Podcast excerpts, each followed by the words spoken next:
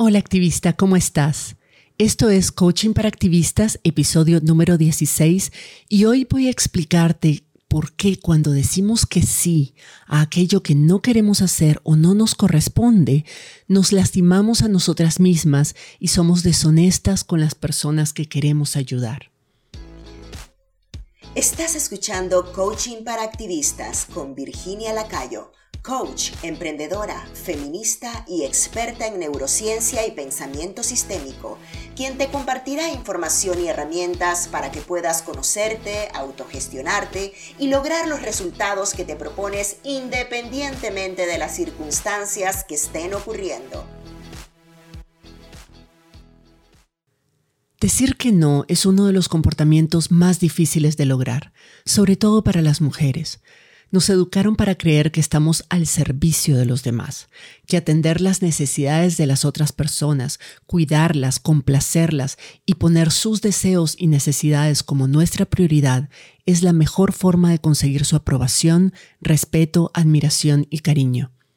Queremos que las personas confíen en nosotras, sientan que cuentan con nosotras de forma incondicional. Yo solía pensar que quería que la gente dijera, Virginia es una persona confiable, siempre puedo contar con ella, nunca te dice que no cuando la necesitas, ella se sacrifica siempre por su familia, por sus amistades, por su causa, siempre se las ingenia para resolver, ella puede con todo. Eso era lo que yo quería que pensaran de mí. Y honestamente a veces todavía, todavía quisiera que eso pensaran de mí. Y eso me llevaba a decir que sí a demasiadas cosas.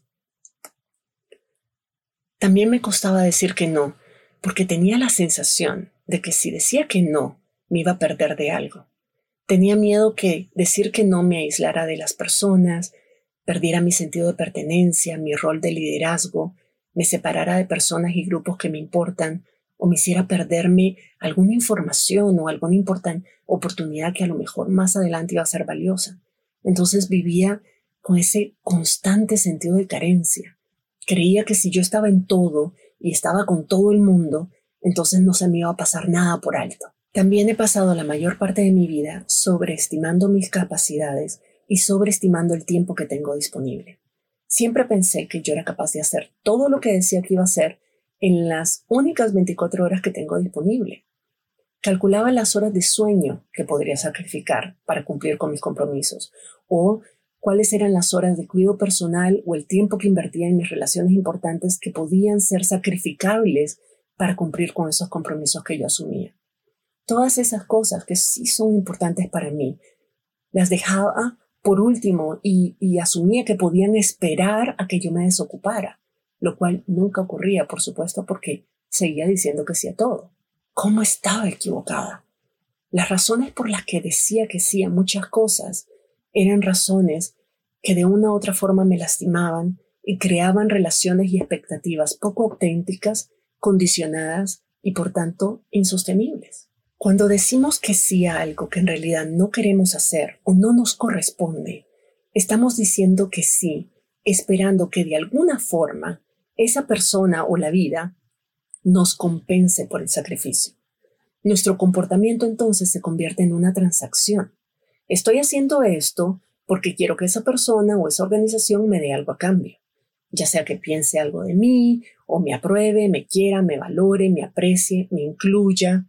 Y por supuesto también espero que sea recíproca, que cuando yo necesite algo, esa persona o esa organización estén ahí para mí, me devuelvan el favor, me demuestren algo, se sacrifiquen por mí. Desafortunadamente eso casi nunca sucede. E incluso si sucede, sucede también como una transacción.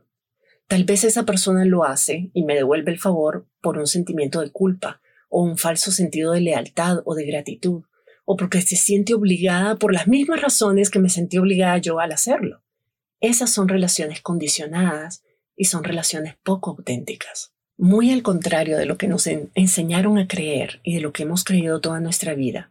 Decir que no a aquellas cosas que no queremos hacer o no nos corresponden, construye relaciones de confianza, de lealtad, de honestidad y de autenticidad reales.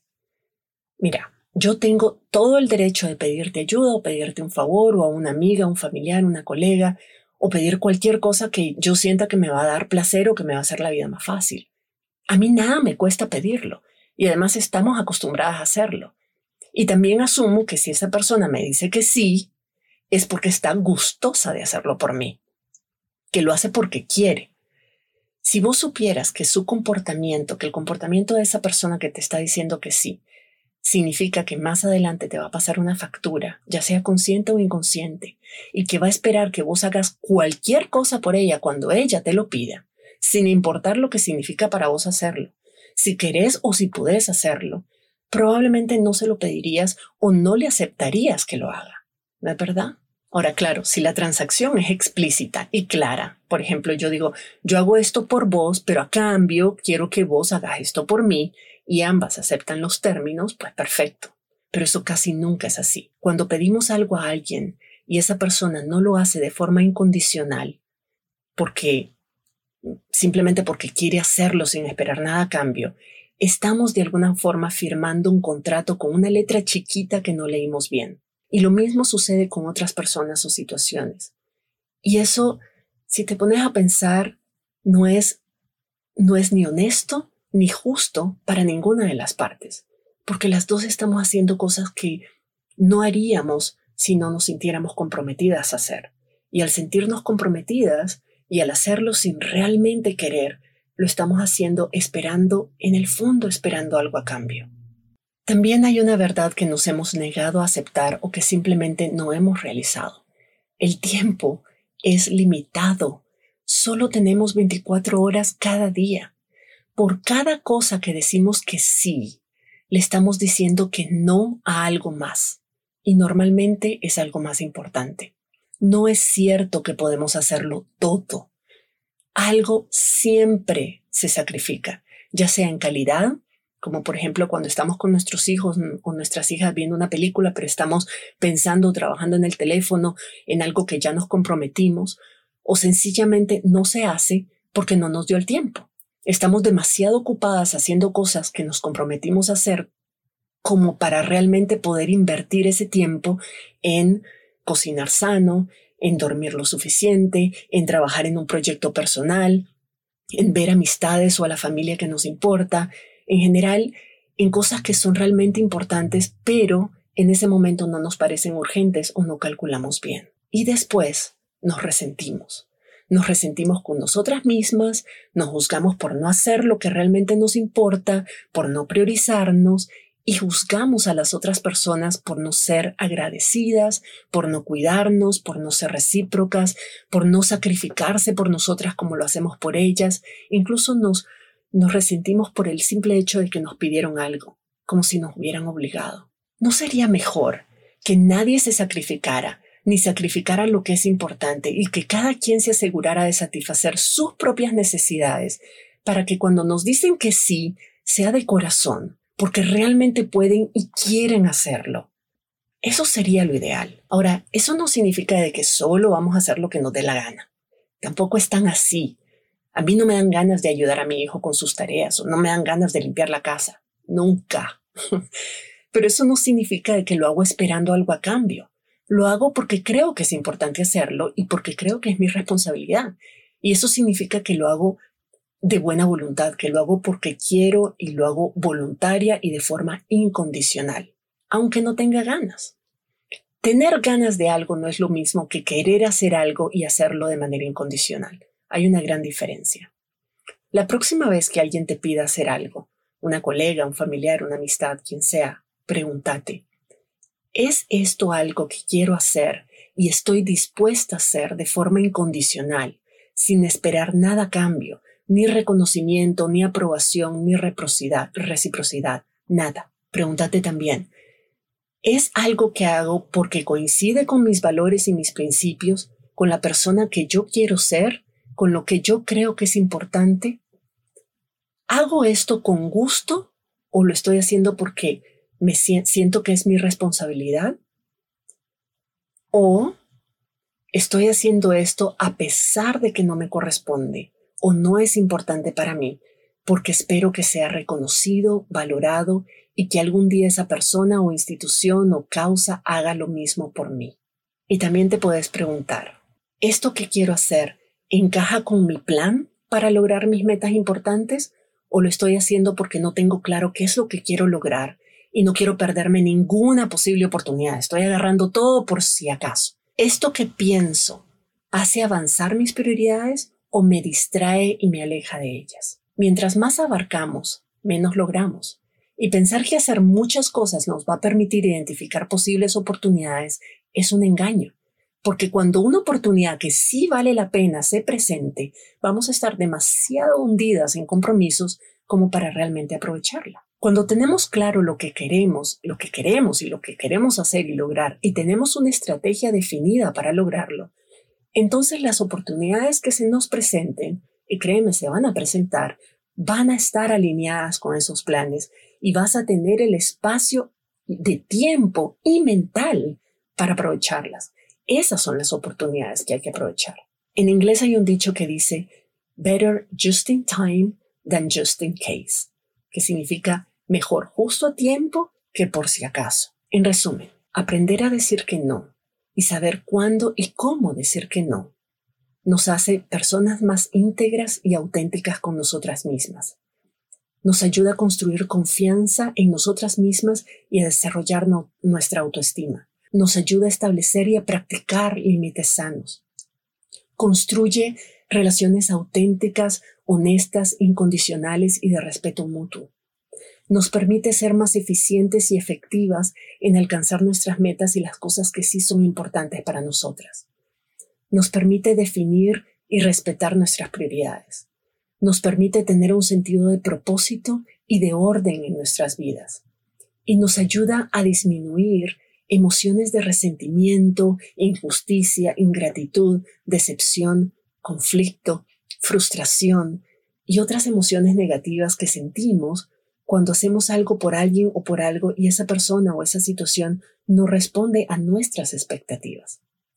Al contrario, saber decir que no por las razones y de la forma correcta nos permite vivir con una sensación de paz, de autenticidad, de confianza en nosotras mismas y en nuestros resultados, y nos permite experimentar de forma consistente la compasión y el amor incondicional, que es realmente la emoción más bonita que podemos sentir.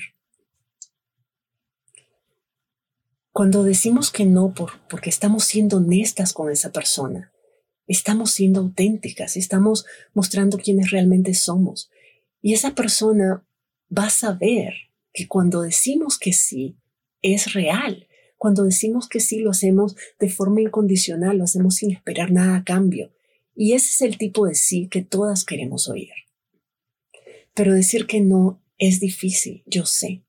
Toda nuestra vida hemos creído que decir que no va a hacer que la gente no nos quiera, que no nos tome en cuenta, que nos excluya o que nos perdamos oportunidades. Da miedo. Es un proceso. Hay que ir de poquito a poquito aprendiendo a decir que no. Porque no nos enseñaron chiquitas, entonces, pues nos toca aprender de adultas. Y este es un buen momento para hacerlo. Vas a ver, en la medida en que empeces a ser honesta con vos misma y con las otras personas, puede ser que perdas un poquito de popularidad las personas que estaban acostumbradas a que siempre les dijeras que sí, pues se van a frustrar y es normal. Siempre hacías todo lo que te pedían y ahora, ah, de la noche a la mañana ya no. Van a decir que sos egoísta, que solo pensás en vos. Y la verdad es que sí. Es, sí, ya es hora de que comences a pensar en vos. Algunas personas se van a frustrar. Bueno, pues que se frustren un rato se les va a pasar o van a encontrar a alguien más que haga las cosas por ellas o van a aprender a hacerlas ellas mismas. Pero las personas que vale la pena tener en tu vida te van a respetar por eso y tal vez hasta aprendan de vos, te conviertas en un modelo para ellas. Y las personas que solo te querían cuando les servías para algo, pues está bien que se alejen. No son personas que querés conservar en tu vida de todas formas, ¿no? Tenemos que aprender a decir que no. Pero decir que no a algunas cosas no significa que tenés que hacerlo de mala manera o que tenés que ser grosera o, o no ayudarlas del todo. Significa ser selectiva en la forma y en los momentos en que ayudas a otra persona. Lo primero que te recomiendo es, para aprender a decir que no, es separar la decisión de ayudar de tu relación con esa persona. Que no estés dispuesta o en condiciones de ayudar a alguien en ese momento y con esa tarea en particular, no significa que esa persona no te importe o que no estés dispuesta a ayudarla o hacer algo por ella en otro momento. Poder separar eso te va a permitir decir, te amo y me encantaría ayudarte, simplemente ahora no puedo o no quiero. Pero no le estás excluyendo de tu vida, es sacarnos la sensación de que decir que no significa que le estamos diciendo que no a la persona. No, le estamos diciendo que no a la solicitud.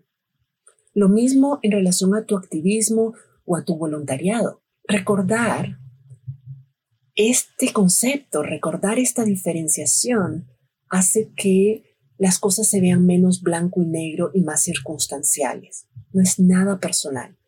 Es simplemente que en ese momento no podés o no tenés la motivación de hacer eso que te piden. Y eso es totalmente legítimo. Lo otro que es súper importante recordar es que cada vez que decís que sí a algo, le estás diciendo que no a otra cosa. Punto. No te engañes. El día no se hace más largo solo porque vos querés hacer más cosas. No podemos hacer todo al mismo tiempo. Si estás ocupando tu tiempo en hacer algo, hay otra cosa que estás dejando de hacer. Cuando alguien te pida hacer algo, pregúntate, ¿qué estoy dispuesta a sacrificar para poder hacer esto? El tiempo hay que presupuestarlo de la misma forma que decidimos que voy a dejar de pagar, la luz, el agua, el colegio de los niños o de las niñas, el paseo del fin de semana. Cuando, digamos, pasamos por una tienda, vemos algo que nos gusta y lo queremos comprar, pues de la misma forma tenemos que preguntarnos, ¿qué estoy dispuesta a no hacer para poder hacer esto?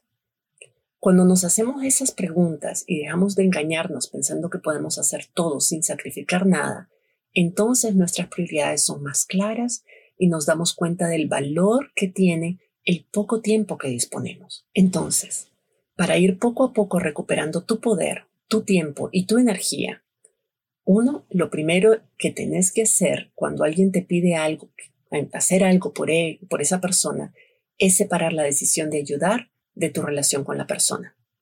Te recuerdo que no estés dispuesta o en condiciones de ayudar a alguien en ese momento y con esa tarea en particular no significa que esa persona no te importe y que no estés dispuesta a ayudarla o hacer algo por ella en otro momento. Lo mismo con tu activismo voluntariado. Lo segundo es ser muy honesta con vos misma y reconocer que cuando decís que sí a algo o a alguien, estás diciendo que no a otra cosa, probablemente algo personal. Revisa bien qué es eso que estás sacrificando y que aquello que estás sacrificando no sea importante para vos o para tu salud y bienestar integral, porque entonces lo vas a resentir. Y si lo resentís, vas a pasar facturas que nadie te pidió. Y por último, recuerda que un no claro, bien dicho, a tiempo, es mucho más respetuoso y considerado con todo el mundo que decir que sí y después no cumplir con tu palabra. Puede ser que perdas un poco de popularidad al inicio, pero te garantizo vas a ganar el respeto y aprecio de la gente que sí vale la pena. Ahora que ya sabes cómo decidir cuándo es importante decir que no, te voy a compartir algunas estrategias que puedes implementar para ser auténtica con vos misma y honesta con las demás personas sin dejar de ser la persona cálida y generosa que sos. La primera estrategia que yo he utilizado es el no pero. El no pero significa, te voy a poner un ejemplo. Hace poco recibí una invitación para dar una conferencia. Me pareció súper interesante y es un tema que yo manejo muy bien, pero mi prioridad en este momento es mi programa de autocoaching para activistas y le estoy dedicando todo mi tiempo. Así que le respondí a esa persona agradeciéndole muy cálidamente que me tomara en cuenta y le expliqué que en ese momento estaba desbordada con el lanzamiento de mi nuevo programa, pero que esperaba poder colaborar con ellos en el futuro. Ese es el no, pero. No puedo ahorita, pero con mucho gusto en otro momento o de esta forma. La segunda estrategia es, déjame revisar mi calendario y te respondo. Muchas veces la gente viene a pedirnos algo a último minuto. Sobre todo cuando trabajamos en una oficina, siempre hay gente que entra sin pedir cita o nos llama y nos pide si podemos ayudarles a resolver algo para ya, para ayer, dicen. Es que me urge para ayer. Durante mucho tiempo yo sucumbí a la presión de, de, de, esas, de esas solicitudes imprevistas. Y como la mayor parte de las solicitudes eran cosas que yo podía resolver en una hora o tal vez menos, pues les decía que sí Al final del día me daba cuenta de que había pasado haciendo un montón de cosas que no me correspondían o que no eran importantes para mí y mis propias prioridades las había desatendido o las había pasado para más adelante sin revisar cuándo las iba a hacer o si tenía tiempo para hacerlas después. Como manejo una planificación muy estricta ahora, mi agenda está casi siempre llena y termino no haciendo o haciendo mal las cosas que son importantes. Así que aprendí a no reaccionar de forma compulsiva, sobre todo no reaccionar por miedo a que esa persona pensara mal de mí y aprendí a responder algo como, me encantaría ayudarte, pero déjame revisar mi agenda a ver cómo estoy y te aviso en una hora o, mañana o cuando sienta que, que voy a poder realmente responderle. Esa es una estrategia que funciona y es una estrategia que es auténtica con vos misma y que te hace responsable, decir, quiero ayudarte, pero déjame ver cuándo puedo hacerlo y si puedo hacerlo en este momento y si no puedo en este momento, yo te digo cuándo puedo hacerlo, después de revisar mi agenda. Una tercera estrategia es, son las respuestas automáticas de texto o de correo electrónico. Como yo produzco mucho contenido para mis programas de coaching y eso, producir contenido requiere mi total atención porque es un esfuerzo mental importante, si yo no bloqueo por lo menos dos horas seguidas de mi tiempo sin interrupción, simplemente no logro terminarlas o no las hago bien. Las interrupciones constantes son mi peor enemigo porque mi cabeza no para de producir y me distraigo muy fácilmente. Entonces, otra cosa que hago es usar el respondedor automático de mi celular para los textos o de mi correo electrónico y poner, en poner ambos aparatos en silencio o ambas aplicaciones en silencio durante el periodo que estoy trabajando. Así, si alguien me llama o me escribe, va a recibir un mensaje inmediatamente agradeciéndole su mensaje y diciéndole que en ese momento no lo puedo atender porque estoy trabajando en X proyecto, pero que le voy a responder en tal momento y eh, que yo ya me haya desocupado y que pueda ponerle atención. Eso le permite a la persona saber cuándo voy a poderla atender y decidir si puede o no esperar hasta entonces o si mejor resuelve su necesidad de otra forma. Si me envían la solicitud por correo o por texto, también a mí me da tiempo de valorar si puedo ayudarla o no y responderle después con una decisión mucho más informada. Casi siempre, en mi experiencia, este sistema nos ahorra tiempo a ambas personas. Un colega mío, incluso, se lo llevó un poquito más al extremo porque estaba escribiendo un libro y en su mensaje de, de, respuesta automática simplemente puso que no iba a estar disponible por los próximos seis meses porque estaba totalmente enfocado en terminar su libro y que esperaba nuestra comprensión y apoyo. Y me vas a creer, pero la gente no se resintió. Más bien respetaron su nivel de compromiso y su determinación y estábamos todas esperando ansiosas los resultados del libro, ¿verdad? Que sacó. Una cuarta estrategia es decir, por supuesto, ¿qué considera que deberíamos dejar de priorizar? Y es que a veces, quien nos pide que hagamos algo, es alguien a quien sentimos que no le podemos decir que no. Puede ser nuestra jefa o nuestra socia o nuestra pareja. Y en esos casos, lo más honesto y, responsa y responsable es explicar que con gusto podemos hacer lugar, hacer un espacio para esa tarea que nos está pidiendo, pero a cambio le pedimos ayuda para decidir qué se va a dejar de hacer en su lugar. Por ejemplo, si mi jefa me dice, mira, necesito que me hagas este informe para mañana, yo le diría, no hay problema. Había bloqueado toda la tarde de hoy para trabajar en la propuesta del proyecto, pero si piensa que esto es una prioridad, yo dejo la propuesta para la próxima semana. O si mi pareja me dice que invertamos en un paseo al mar, yo le digo, claro, me encantaría dedicar tres días completos a estar en familia y a relajarnos. ¿Podrías encargarte vos de los niños el próximo domingo para yo poder entregar el trabajo que tengo pendiente y así liberar esos días? ¿Me explico? Es involucrar a la otra persona en ayudarte, en tomar conciencia de que no se puede hacer todo y que si decimos que sí a algo, algo se tiene que sacrificar, algo se tiene que posponer. Una quinta estrategia es utilizar la fórmula de vos podés y yo podría. Hacer las cosas por otra persona no es la única forma de ayudarla o a resolver un problema. En general, las personas están más interesadas en resolver un problema o lograr un resultado que en que seamos nosotras personalmente quienes lo resolvamos. Por ejemplo, si una amiga me dice que no tiene carro y me pide si la puedo llevar al aeropuerto, yo valoro si la idea de llevarla al aeropuerto es algo que me entusiasma porque quiero verla más y así nos ponemos al día, o si es solo el favor de proveerle un transporte que a mí me va a costar tres horas de mi tiempo. Si creo que es lo último, una alternativa es decirle, ¿qué te parece si te llevas mi carro y me lo dejas en el parqueo del aeropuerto y yo después ahí veo cómo lo recupero con mi llave, la llave de repuesto que tengo? De esa forma yo estoy ayudándola pero sin tener que hacer algo que yo no quiero o no puedo hacer en ese momento. Y así las dos ganamos. Una sexta estrategia es decir, yo no puedo en este momento, pero tal persona podría estar interesada. Esta estrategia es similar a la anterior.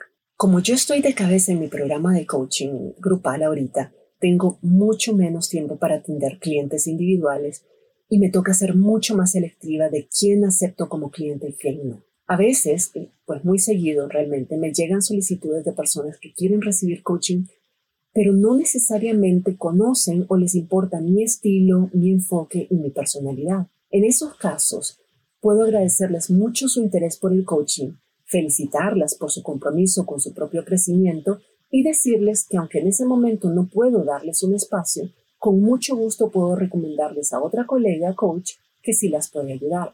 Y de esta forma no solo ayudo a una persona, sino a dos.